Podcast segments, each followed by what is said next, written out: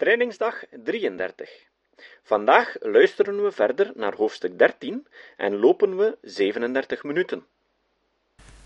Wijl de gewijzigde afstammelingen van heersende, tot de grotere geslachten behorende soorten, de voordelen erven, welke de groepen waartoe zij behoren groot en hun voorouders tot heersers gemaakt hebben, zo is het bijna zeker dat ze zich ver zullen verspreiden en dat ze al meer en al meer plaatsen in de huishouding der natuur zullen innemen. De grote en heersende groepen streven derhalve om toe te nemen in grootte, en gevolglijk verdringen ze de kleine en zwakkere groepen. Zo wordt ons het feit verstaanbaar dat alle bewerktuigde wezens, levend en uitgestorven, bevat zijn in enige weinige grote orden, in nog minder klassen, en uiteindelijk in één enkel groot natuurlijk stelsel. Als een treffend bewijs van hoe gering de hoge groepen in aantal zijn, en hoe ver zij over de aarde zijn verspreid, mogen het feit dienen dat de ontdekking van Nieuw-Holland geen enkel insect tot een nieuwe klasse behorende heeft doen kennen, en dat er daardoor slechts twee of drie kleine orden van planten bij het reeds bekende plantenrijk zijn toegevoegd geworden, zoals dokter Hoeker mij meedeelt.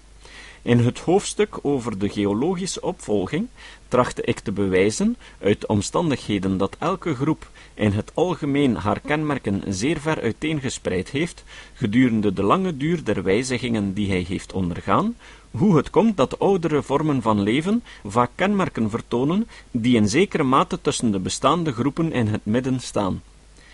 Enige oude tussenvormen hebben nakomelingen voortgebracht, die, slechts weinig gewijzigd, nog heden ten dagen bestaan. Uit de zodanigen bestaan onze zogenoemde afwijkende of dobberende groepen. Hoe meer een vorm afwijkt, des te groter moet naar mijn leer het aantal verbindende vormen van schakels wezen die uitgestorven en verloren gegaan zijn. En we hebben enig bewijs dat zulke afwijkende vormen zeer veel door de uitroeiing geleden hebben, want ze worden gewoonlijk door slechts uiterst weinig soorten vertegenwoordigd. En bovendien, de soorten die er nog bestaan, zijn veelal zeer verschillend van elkander, hetgeen eveneens op uitroeiing wijst. De geslachten Ornithorynchus en Lepidosiren zouden niet minder afwijkend geweest zijn, indien elk door een dozijn soorten in plaats van door slechts één soort vertegenwoordigd werden. Doch, zulke rijkdom in soorten, zoals mij na onderzoek gebleken is, valt de afwijkende geslachten gewoonlijk niet ten deel. We kunnen, dunkt me, dit feit slechts verklaren door de afwijkende vormen te beschouwen als gebrekkige, verzwakte groepen, die door gelukkiger mededingers in zoverre zijn overwonnen, dat er slechts enige leden bewaard zijn gebleven, en wel door een ongewone samenloop van gunstige omstandigheden.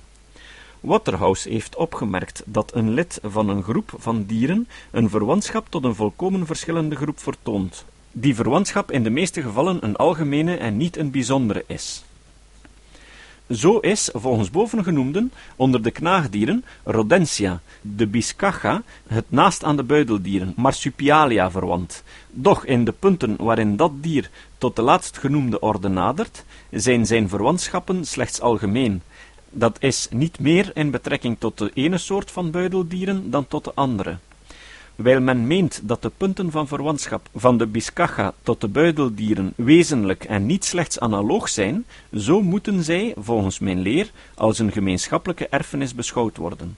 Daarom moeten we veronderstellen of dat alle knaagdieren met insluiting van de biscacha van een zeer oud buideldier afstammen, het welk kenmerken moet gehad hebben, die in zekere graad stonden in het midden van die allerbestaande buideldieren, of dat beiden, knaagdieren en buideldieren, afkomstig zijn van een gemeenschappelijke stamvader, en dat beide groepen sedertdien grote wijzigingen in verschillende richtingen hebben ondergaan.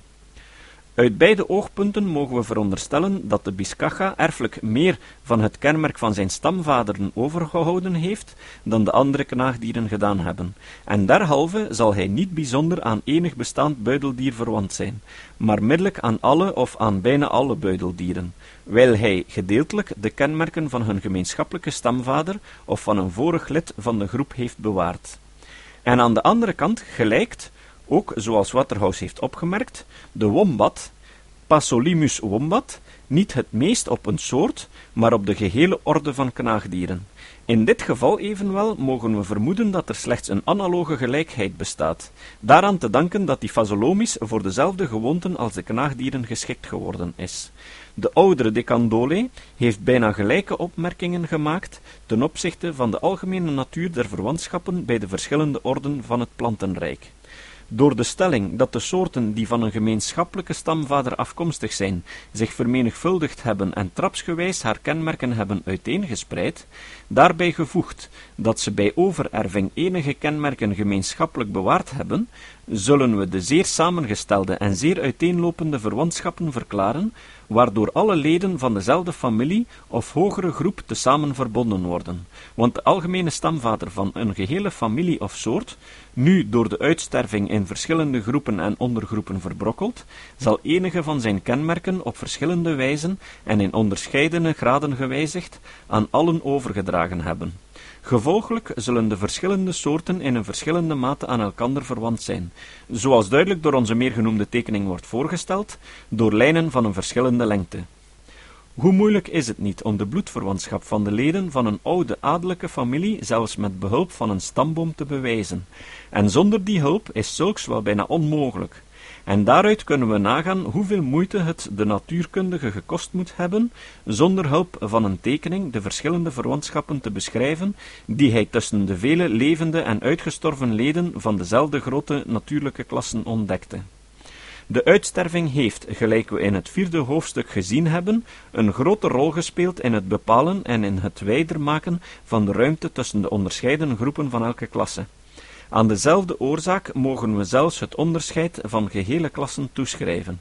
Bijvoorbeeld dat het welker bestaat tussen de vogels en alle andere gewervelde dieren, door te geloven dat vele oude vormen van het leven volkomen verloren gegaan zijn, oude vormen, door welke de eerste stamvaderen van de vogels voorheen verbonden waren met de eerste stamvaderen van andere klassen van gewervelde dieren. Daarentegen is er een geringere uitsterving in die vormen van het leven geweest, welke eens vissen met de batrachiën verbonden. En er is nog een geringere geweest in enige andere klassen, zoals die van de schaaldieren Crustacea, want daarin zijn de meest verschillende vormen nog tezamen verbonden door een lange maar verbroken keten van verwantschappen. De uitsterving heeft de groepen slechts gescheiden, ze heeft geenszins de groepen gemaakt. Want indien elke vorm die ooit op aarde heeft geleefd eens plotseling weder verscheen, zou het mogelijk zijn een natuurlijke rangschikking, tenminste een natuurlijke samenvoeging te maken, ofschoon het volkomen onmogelijk zijn zou bepalingen te geven waardoor elke groep van andere groepen onderscheiden kon worden wij allen te samensmelten en in elkander overgaan zouden, op dezelfde onmerkbare wijze als onze rassen tegenwoordig doen. We zullen zien dat dit waar is, indien we alweder onze tekening ter hand nemen. De letters A tot L verbeelden elf Silurische geslachten, waaronder enigen zijn die grote groepen van gewijzigde nakomelingen hebben voortgebracht.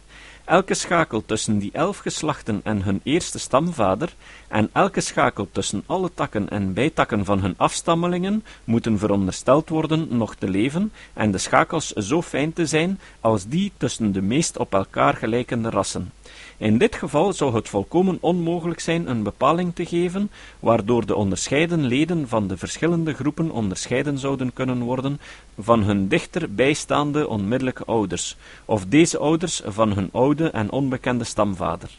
Desalniettemin blijft de natuurlijke schikking op onze tekening in haar waarde.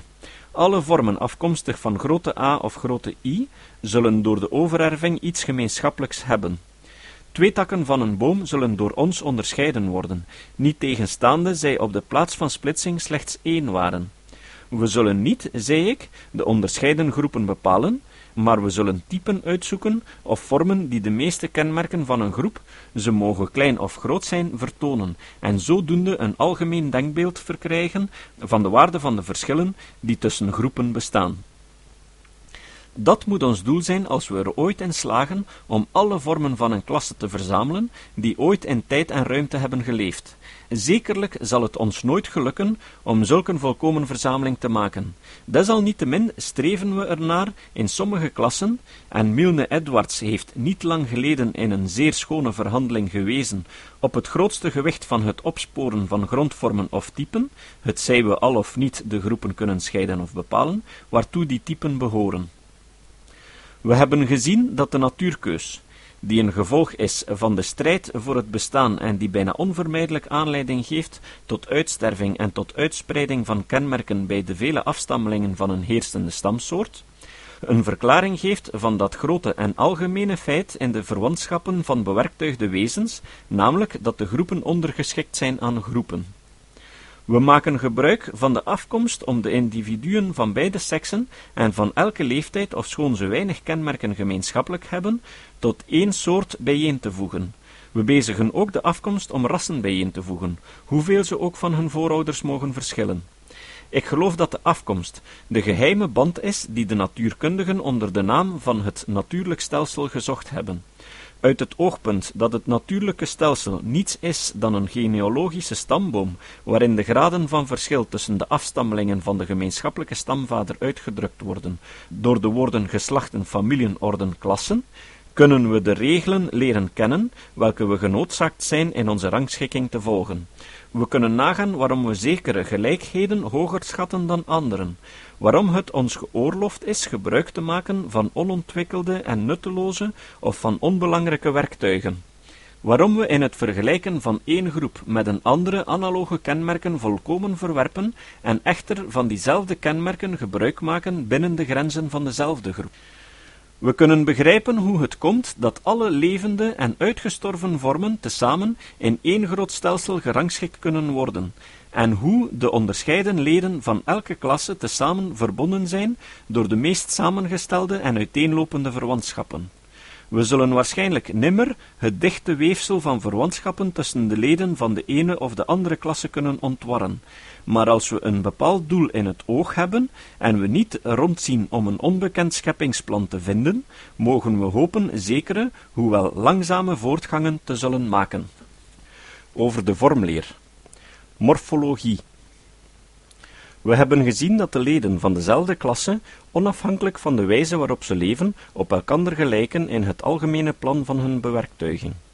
Die gelijkheid wordt dikwijls door de uitdrukking eenheid van grondvorm te kennen gegeven, ofwel door te zeggen dat de onderscheidene delen en werktuigen van de verschillende soorten van de klasse van één vorm, dat zij homoloog zijn. Dat alles wordt samengevat onder de algemene naam van de vormleer of morfologie. De morfologie is ongetwijfeld het belangrijkste gedeelte van de natuurlijke historie. Ja, men mag haar de ziel van de natuurlijke historie heten. Wat is merkwaardiger dan dat de hand van de mens, gevormd om aan te vatten, de voorpoot van de mol om te vroeten, en het voorbeen van het paard, de zwempoot van de bruinvis en de vleugels van de vleermuis naar hetzelfde patroon zijn gevormd en ingericht, en dat ze dezelfde beenderen in dezelfde betrekkelijke ligging bevatten. Geoffrey Sir Hilaire heeft nadrukkelijk gewezen op de grote belangrijkheid van het betrekkelijk verband in gelijke werktuigen. De delen mogen min of meer van vorm en voorkomen veranderen, en echter blijven ze in dezelfde orde verenigd en verbonden. We hebben bijvoorbeeld nooit de beenderen van de arm en voorarm, of die van de dij en het been van plaats veranderd gevonden. Daarom kan men dezelfde namen aan de overeenkomstige beenderen van zeer verschillende dieren geven. We vinden dezelfde grote wet in de inrichting van de mond der insecten. Wat schijnt meer te verschillen dan de lange opgerolde slurf van een nachtvlinder, de wonderlijk opgevouwde van een bij of van een weegluis, en de grote kaken van een kever? En echter zijn al die werktuigen, welke tot zulke verschillende einden dienen, gevormd door oneindig talrijke wijzigingen van een bovenlip, mandibula, en twee paar kaken, maxilia, Eenzelfde wet regeert de inrichting van de mond en de poten van de schaaldieren, en eveneens zo bij de bloemen der planten. Niets kan hopelozer zijn dan te trachten die gelijkheid van patroon bij de leden van dezelfde klasse te verklaren door de leer van het doel van de nuttigheid, van de eindoorzaken, in één woord door de teleologie. Het hopeloze daarvan is vooral door Owen in zijn belangrijk werk On the Nature of Limbs bewezen. Uit het gewone oogpunt van de leer der onafhankelijke schepping van elk wezen kunnen we slechts zeggen dat het zo is, en dat het dan de schepper behaagd heeft elk dier en elke plant zo te maken. Maar de verklaring is gemakkelijk naar de leer der natuurkeus, werkende door het uitkiezen van geringe wijzigingen, elke wijziging in het ene of het andere opzicht nuttig zijnde voor de gewijzigde vorm, doch dikwijls door het verband der delen onderling, ook andere gedeelten der bewerktuiging aandoende. In veranderingen van die aard zal er weinig of geen streven om het oorspronkelijke patroon te wijzigen of om delen te verplaatsen. De beenderen van een ledemaat mogen in minder of meerdere mate korter en breder worden, en het lid langzamerhand in een dik vlies worden gewikkeld, zodat het als een vin kan dienen, of het mag in een poot met vliezen tussen de tenen veranderen. Alle of sommige beenderen mogen langer worden, en het vlies dat hen verbindt mag uitgebreider worden, zodat het als een vleugel kan dienen. En echter zal er met al die wijzigingen geen streven gepaard gaan, om de stand of de ligging van de beenderen, noch om het betrekkelijke verband van de verschillende delen te veranderen. Als we veronderstellen dat de oude stamvader, de archetype, zoals hij genoemd mag worden, aller zoogdieren ledematen had, volgens het algemeen bestaande patroon vervaardigd, voor welk doel zij ook moest dienen, dan valt het ons ineens in het oog van welke grote betekenis de gelijke inrichting der ledematen bij de gehele klasse is. Zo is het ook met de mond der insecten. We behoeven slechts te veronderstellen dat hun algemene stamvader een bovenlip met twee paar kaken had, en dat die delen zeer eenvoudig van vorm waren. En dan is de natuurkeus, werkende op een oorspronkelijk geschapen vorm, de oorzaak van de oneindige verscheidenheid in inrichting en in de verrichting van de monden van de insecten. Het is evenwel begrijpelijk dat het algemene patroon van een werktuig zo verduisterd kan worden dat het uiteindelijk verloren gaat, en wel door de vermindering, de atrofie of door de volkomen mislukking, abortus, van zekere delen, door het samenlijmen, ineengroeien van andere delen en door de verdubbeling of vermenigvuldiging van nog andere. Alle veranderingen die we weten dat tot het gebied der mogelijkheden behoren. Zo schijnt het algemene patroon bijna verdwenen te zijn geweest in de zwempoten van de uitgestorven reusachtige hagedissen Ichthyosaurus en in de mond van zekere schaaldieren. Ons tegenwoordig onderwerp heeft nog een andere, niet minder merkwaardig zijnde, namelijk de vergelijking niet van hetzelfde deel bij verschillende delen van dezelfde klasse, maar van verschillende delen of werktuigen bij hetzelfde individu. De meeste fysiologen geloven dat de schedelbeenderen homoloog zijn, dat is in getal en in betrekking liggende tot elkander overeenkomende met de samengestelde gedeelten van zekere wervelen. De voorste en achterste ledematen van elk lid der klasse, zowel van die der gewervelde dieren, vertebrata, als van die der geleden, articulata, zijn volkomen homoloog. We zien hetzelfde in de wonderlijk samengestelde kaken en poten der schaaldieren, crustacea. Bijna alle mensen weten dat in een bloem de betrekkelijke stelling der bloembladeren, kelkbladeren, meeldraden en stempels, zowel als de inwendige inrichting dier delen, verklaarbaar is uit het oogpunt dat zij bestaan uit bladeren die een gedaanteverandering ondergaan hebben, die gemetamorfoseerd en in een spiraal gerangschikt zijn. Bij gedrochtelijke planten, bij monsters, vinden we soms het onmiddellijke bewijs van de mogelijkheid dat het ene werktuig in het andere veranderd kan worden. En we kunnen dagelijks bij embryo's van schaaldieren en van vele andere dieren en ook bij bloemen zien dat werktuigen die, als ze rijp of volwassen geworden zijn, zeer verschillen, echter in de eerste tijd des levens en des wasdoms zeer gelijk aan elkander zijn. We zijn al halfweg deze training. Hoe onverklaarbaar zijn die feiten uit het gewone oogpunt van een onafhankelijke schepping? Waarom zouden de hersenen besloten zijn in een doos uit zoveel en zo buitengewoon gevormde beenstukken samengesteld? Owen heeft terecht opgemerkt dat het niet kan zijn opdat die beenstukken bij de baring der zoogdieren min of meer over elkaar heen zouden kunnen schuiven, want waartoe zou dezelfde inrichting dan bij de schedels der vogelen gevonden worden? Waarom zouden er gelijke beenderen geschapen zijn in de vleugel en in de poot van een vleermuis, werktuigen die tot zulke verschillende doelen dienen? Waarom zou een schaaldier, het welk een zeer samengestelde en uit vele delen bestaande mond heeft, ten gevolge daarvan altijd een geringer getal van poten hebben, en omgekeerd, waarom zou een schaaldier met vele poten een eenvoudige mond hebben? Waarom zouden de bloembladeren, kelkbladeren, meeldraden en stempels van een bloem, hoewel ingericht tot zo verschillende einden, echter allen volgens hetzelfde patroon zijn gebouwd? En hoe voldoende kunnen wij naar de leerde natuurkeus op al die vragen antwoorden? Bij de gewervelde dieren zien we een reeks van inwendige wervelen die zekere uitsteeksels en aanhangsels bezitten. Bij de gelede dieren zien we het lichaam in een reeks van geledingen verdeeld. Bij de zichtbaar bloeiende planten zien we een reeks van spiraalsgewijs staande bladeren. Een eindeloze herhaling van hetzelfde deel of werktuig is, gelijk Owen heeft opgemerkt, het algemeen kenmerk van alle lange of weinig gewijzigde vormen. Derhalve mogen we geloven dat de onbekende stamvader van de gewervelde dieren vele wervelen bezat, de onbekende stamvader der geleden dieren vele geledingen, de onbekende stamvader der zichtbaar bloeiende planten vele spiralen van bladeren, we hebben in een vorig hoofdstuk gezien dat zulke delen die veelvuldig voorkomen zeer vatbaar zijn om in getal en in inrichting te veranderen. Het is gevolglijk zeer waarschijnlijk dat de natuurkeus gedurende de lange loop der wijzigingen gewerkt zal hebben op zeker getal van oorspronkelijk gelijke en vaak herhaalde dingen, en dat ze die voor de meest verschillende einden geschikt gemaakt zal hebben. En daar de gehele opstapeling van wijzigingen langzamerhand gebeurd is, behoeft het ons niet te verwonderen dat, als we in zulke delen of werktuigen zekere mate van oorspronkelijke gelijkheid ontdekken, en daar de gehele opstapeling van wijzigingen langzamerhand gebeurd is, behoeft het ons niet te verwonderen dat we in zulke delen of werktuigen zekere mate van oorspronkelijke gelijkheid ontdekken, een gelijkheid die door de erfelijkheid bewaard gebleven is. Of schonen we bij weekdieren, mollusca, een gelijkheid in de delen van een soort met die van een andere en verschillende soort mogen vinden, kunnen we toch slechts weinig reeksen van gelijkheden aanwijzen. Dat is, we zijn zelden in staat om te zeggen dat een deel of een werktuig homoloog is met een ander in hetzelfde individu.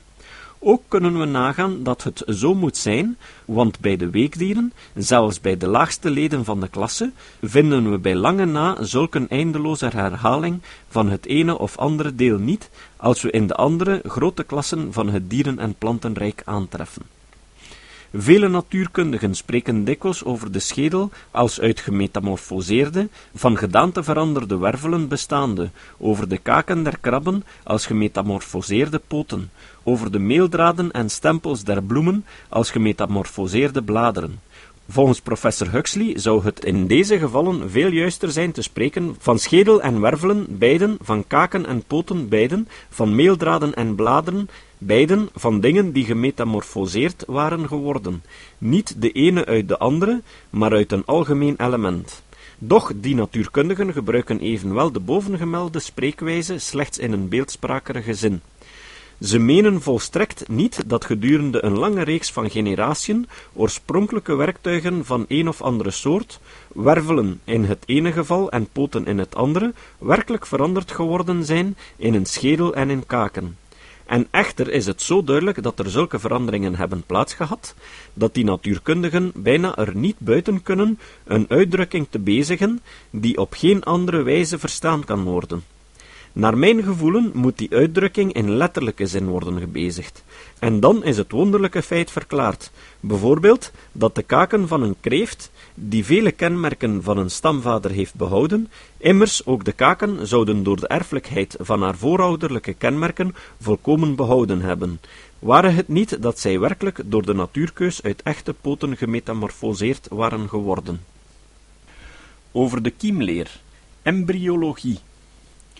We hebben reeds een vorige gelegenheid opgemerkt dat zekere werktuigen, die in de volwassen staat zeer verschillend en tot onderscheidene einden dienen, in de embryonale staat volkomen op elkaar gelijken. Ook de embryo's van onderscheidene dieren van dezelfde klasse zijn soms treffend gelijk aan elkander. Een beter bewijs hiervan is er niet dan de omstandigheid door Agassiz vermeld, namelijk dat hij eens vergeten heeft om het embryo van een gewerveld dier op te schrijven en dat hij nu niet in staat is om te zeggen of het een embryo is van een zoogdier, van een vogel of van een reptiel.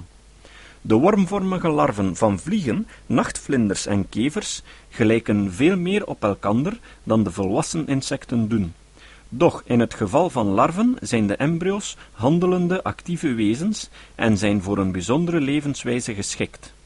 Een spoor van zulke embryonale gelijkheid blijft soms tot in de latere leeftijd merkbaar. Zo gelijken vogels van hetzelfde geslacht of van naverwante geslachten dikwijls op elkander in de eerste of tweede vederdos, zoals we in de gevlekte vederen van de jonge lijsters van alle soorten zien. De meeste soorten van het kattengeslacht zijn gestreept of gevlekt, en strepen zijn duidelijk op de jonge leeuw te onderscheiden. Soms, of schoon zelden, zien we ook iets dergelijks bij de planten.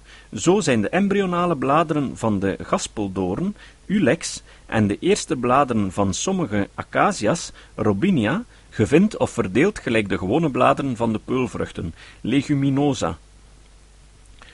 De punten waarin de embryo's van zeer verschillende dieren van dezelfde klasse op elkander gelijken, hebben veelal geen onmiddellijke betrekking tot hun voorwaarden van bestaan. We kunnen bijvoorbeeld niet veronderstellen dat de bijzondere loop van de slagaderen ten opzichte van de kieuwspleten van de embryo's van gewervelde dieren in betrekking staat tot gelijke levensvoorwaarden. Het jonge zoogdier wordt gevoed in de baarmoeder, de jonge vogel in het ei dat in het nest ligt, de jonge kikvors in het schot onder water. We hebben niet meer redenen om aan zulke betrekking te geloven, dan we hebben om te geloven dat dezelfde beenderen in de hand van een mens, in de vleugel van een vleermuis en in de vin van een bruinvis in betrekking staan tot dergelijke levensvoorwaarden. Niemand zal veronderstellen dat de strepen van de jonge leeuw of de vlekken van de jonge merel of zwarte lijster, Merula vulgaris, van enig nut zijn voor die dieren, of in betrekking staan tot de levensvoorwaarden waaraan zij onderworpen zijn. Het geval is echter anders, indien een dier gedurende een deel van zijn embryonale tijd werkend actief is en in zijn eigen behoeften moet voorzien. Dat tijdperk van handelen mag vroeger of later in het leven intreden, maar als het komt, dan is de larve ook even volkomen en doelmatig geschikt voor zijn levensvoorwaarden als een volwassen dier. Door zulken bijzonder geschikt zijn, wordt de gelijkheid van de larven of handelende embryo's van alle verwante dieren somtijds zeer verduisterd. Er zijn voorbeelden te geven van de larven van twee soorten of van twee groepen van soorten die evenwel of zelfs meer van elkander verschillen dan hun volwassen ouders doen. In de meeste gevallen blijkt echter bij alle larven, ofschoon ze actief zijn, toch de wet van algemene gelijkheid van embryo's. De rangpotigen Cirripedia geven ons daarvan een goed voorbeeld. Zelfs de beroemde Cuvier ontdekte niet dat een zeepuist Balanus een schaaldier was, wat zij ongetwijfeld is. Eén enkele blik op de larven bewijst dat dit op een onmiskenbare wijze het geval is. En de twee grote hoofdverdelingen der rangpotigen, de gesteelden Pedunculata en de zittenden Sessilae, die zoveel in het uitwendige voorkomen verschillen, hebben larven die in al hun toestanden nauwelijks van elkander te onderscheiden zijn. In het algemeen wordt een embryo hoger bewerktuigd, hoe meer het zich ontwikkelt. Ik bezig deze uitdrukking niet tegenstaande ik weet dat het bijna onmogelijk is goed te bepalen wat hoog of laag is in de bewerktuiging. Doch er is waarschijnlijk niemand die betwisten zal dat de vlinder hoger staat dan de rups. In sommige gevallen evenwel wordt het volwassen dier beschouwd lager te staan dan de larve, zoals bij zekere tot de schaaldieren behorende woekerdieren. Laat ons nogmaals het oog op de cirripeden vestigen. In de eerste toestand hebben de larven drie paar poten, een zeer eenvoudig en enkelvoudig oog en een slurfvormige mond, waarmee ze veel voedsel opnemen, want ze worden schielijk groter. In de tweede toestand, aan de poptoestand van de vlinder beantwoordende, hebben ze zes paar heerlijk ingerichte zwempoten en een paar prachtige samengestelde ogen en zeer fraai gevormde voelers of sprieten. Maar ze hebben een gesloten en onvolkomen mond en kunnen geen voedsel tot zich nemen.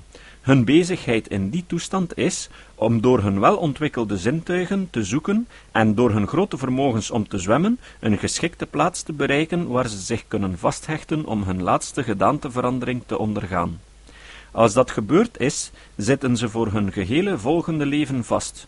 Hun poten worden in grijpwerktuigen veranderd en ze verkrijgen weder een welbewerktuigde mond, doch ze hebben geen sprieten, hun twee ogen worden in een kleine enkelvoudige en zeer eenvoudige oogvlek veranderd. In deze laatste en volwassen toestand kunnen de cirripeden zowel hoger als lager ontwikkeld beschouwd worden dan ze in de larvetoestand waren, maar bij sommige geslachten worden de larven ontwikkeld of tot manwijven, die de grote lichaamsinrichting bezitten, of tot wezens die ik complementaire mannetjes heb gegeten, en bij die laatste is er voorzeker teruggang in de ontwikkeling. Want elk mannetje is niets meer dan een zak die slechts korte tijd leeft en nog mond, nog maag, nog enig ander belangrijk werktuig bezit, uitgezonderd die welke voor de voortdeling dienen. We zijn zo gewoon om het verschil te zien tussen het embryo en het volwassen dier, en eveneens een grote gelijkheid in de embryo's van zeer verschillende dieren van dezelfde klasse, dat we genoopt worden om die feiten te beschouwen als een noodzakelijk gevolg van het verband van de delen in de toestand van de ontwikkeling, doch er is geen reden te bedenken waarom bijvoorbeeld de vleugels van een vleermuis of de vin van een bruinvis niet in het klein geschetst zouden kunnen zijn, zodra de ene of de andere inrichting in het embryo zichtbaar werd. En in gehele groepen van dieren, als ook bij zekere leden van andere groepen, verschilt het embryo in geen enkel tijdperk veel van het volwassen dier. Zo zegt Owen van de zogenaamde inktvissen of kraken, sepia, hier bestaat geen metamorfose. Het karakter der koppotigen, cephalopodia, is reeds zichtbaar lang voordat de delen van het embryo gereed zijn. En van de spinnen Arachidiae zegt dezelfde geleerde, er is niets wat de naam van metamorfose verdient. De larven van insecten, het zij zij geschikt zijn voor verschillende werkzaamheden, het zij zij volkomen onwerkzaam zijn en door hun ouders gevoed worden, of dat ze leven te midden van het voedsel het welk zij behoeven, gaan bijna allen door een ontwikkelingstoestand waarin zij een wormvormige gedaante hebben. Doch in enige weinige gevallen, zoals van de bladluis, Aphies, zien we geen spoor van die wormvormige toestand, gelijk blijkt uit de schone afbeeldingen van de ontwikkeling van dit insect, die we aan professor Huxley te danken hebben. Hoe zijn die verschillende feiten in de embryologie, namelijk het zeer algemene, maar niet streng doorgaande verschil in lichaamsinrichting tussen het embryo en het volwassen dier, de delen van hetzelfde individu, die later zeer ongelijk worden en tot verschillende einden dienen, terwijl ze in het embryo gelijk waren, de embryo's van verschillende soorten van dezelfde klasse, die veelal, maar niet altijd, op elkander gelijken de inrichting van het embryo die niet nauw in betrekking staat tot zijn voorwaarden van bestaan, behalve als het embryo in zeker tijdperk van zijn leven handelend wordt en in zijn eigen onderhoud moet voorzien. Het embryo dat soms schijnbaar een hogere bewerktuiging bezit dan het volwassen dier waarin het ontwikkelt, hoe is dat alles te verklaren? Ik geloof op de volgende wijze, en wel uit de leer van afkomst met wijzigingen. Men heeft vaak vermoed Misschien omdat de embryo's niet zelden in een zeer vroeg tijdperk een monsterachtige gedaante verkrijgen, dat ook geringe veranderingen noodzakelijk in een zeer vroeg tijdperk moeten verschijnen. Doch de bewijzen daarvoor ontbreken ons. Het schijnt zelfs of het juist omgekeerd is, want het is bekend dat veefokkers niet in staat zijn ons stellig te verzekeren welke hoedanigheid of gedaante een jong dier zal verkrijgen, dan in geval er reeds enige tijd na de geboorte verlopen is. We zien dit ook in ons eigen kinderen. We kunnen niet vooruitzien of het kind groot of klein van gestalte zal worden en hoe zijn juiste gelaatstrekken eens zullen zijn. De vraag is niet op welke leeftijd een verandering is begonnen, maar in welk tijdperk zij haar volle beslag heeft verkregen. De oorzaak kan gewerkt hebben, en ik geloof dat ze in het algemeen gewerkt heeft voordat het embryo was gevormd, en de verandering kan dus te wijten zijn aan de mannelijke en vrouwelijke seksuele elementen, die misschien veranderd of aangedaan waren door de levensvoorwaarden waaraan elke ouder of hun voorouders blootgesteld zijn geweest. En desalniettemin, een in zulk een vroeg tijdperk teweeggebracht uitwerksel, Zelfs voor de vorming van het embryo kan laat in het leven tevoorschijn komen, gelijk een erfelijke ziekte die slechts in de ouderdom voorkomt aan de afstammeling, door het voortplantingsstelsel van een der ouders wordt meegedeeld. Zo ook, gelijk de horens van gekruiste runderen de gedaante verkrijgen van de horens van de ouders. Voor het welzijn van een zeer jong dier, zolang het in de baarmoeder blijft of in het ei, zolang als het door de ouderen gevoederd en beschermd wordt, moet het volkomen onverschillig zijn of het zijn volkomen kenmerken een weinig vroeger of een weinig later in zijn leven verkrijgt. Het zal voor een vogel die zijn voedsel het best door middel van een lange bek bekomen kan, onverschillig zijn of hij al of niet een lange bek heeft zolang hij door zijn ouders wordt gevoederd. Daaruit nu besluit ik dat het zeer mogelijk is dat elke opvolgende wijziging, waardoor elke soort haar tegenwoordige lichaamsinrichting heeft verkregen, geschied zal zijn in een niet zeer vroeg tijdperk van het leven. En enige feiten die we bij onze huisdieren waarnemen, ondersteunen dat gevoelen. Maar in andere gevallen is het ook zeer mogelijk dat elke opvolgende wijziging of de meeste daarvan in een zeer vroeg levenstijdperk verschenen zijn. Ik heb in het eerste hoofdstuk bewezen dat een verandering op zekere leeftijd bij een dier gebeurt, waarschijnlijk op de daaraan beantwoordende leeftijd bij zijn afstammelingen zal verschijnen. Sommige veranderingen kunnen ook slechts in zulk een overeenstemmend tijdperk tevoorschijn komen, zoals bijzonderheden van de rups, de pop of de vlinder van de zijdeworm, of die van de hoorns van het rund. Maar buitendien geloof ik toch dat de bovengenoemde stelling waarheid is. Ik meen daarom in het geheel niet dat zulks onveranderlijk het geval is. Ik kan zelfs een vrij groot getal van voorbeelden geven van veranderingen die bij het kind in een vroeger levenstijdperk zijn voorgevallen dan bij de ouders. Dit alles nu, dunkt me, is genoeg om alle bovengenoemde grote feiten in de embryologie te verklaren. Doch laat ons eerst enige dergelijke gevallen bij onze tamme rassen beschouwen. Enige schrijvers die over de honden handelen, beweren dat de hazewind en de dog, ofschoon zo verschillend uitziende, werkelijk zeer nauw verwante rassen zijn, en waarschijnlijk van dezelfde voorvader afstammen. Daarom was ik zeer nieuwsgierig om te zien in hoeverre beide jongeren van elkander verschillen. Door hondenfokkers werd mij gezegd dat de jongen evenveel verschilden als de ouden, en oppervlakkig gezien schijnt zulks waarheid te zijn. Doch door nauwkeurige metingen van de ouden van hun jongen, van zes dagen oud, bleek het mij dat de jongen betrekkelijk bij lange na niet zoveel verschilden als de ouden. Zo werd mij ook gezegd dat de veulens van trekpaarden en van renpaarden evenveel als de volwassen dieren verschilden, en dat verwonderde mij zeer, wijl ik geloof dat het verschil tussen die twee rassen slechts aan de kunstkeus te danken is. Doch door nauwkeurige metingen van twee merjen en twee veulens van beide rassen, bevond ik dat de veulens betrekkelijk lang zoveel niet verschilden als de merjen.